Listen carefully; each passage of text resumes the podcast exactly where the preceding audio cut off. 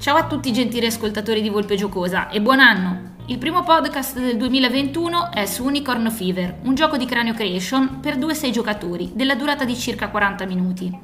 L'età per giocare è di almeno 14 anni e la scatola costa circa 40 euro.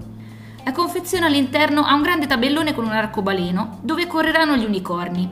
Questi magici animali sono buffe miniature che non si direbbero adatte alla corsa.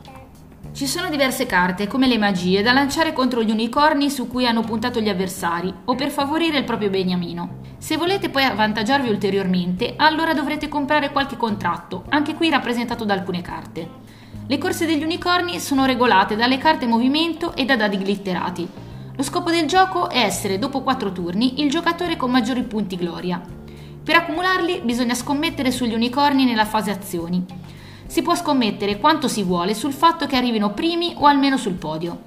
Come in un ippodromo, ogni unicorno ha una quotazione proporzionale alla sua possibilità di vincere.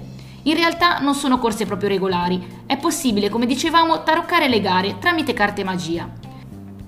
Se poi rimanete senza soldi, qualche elfo senza scrupoli potrà prestarvi delle monete d'oro.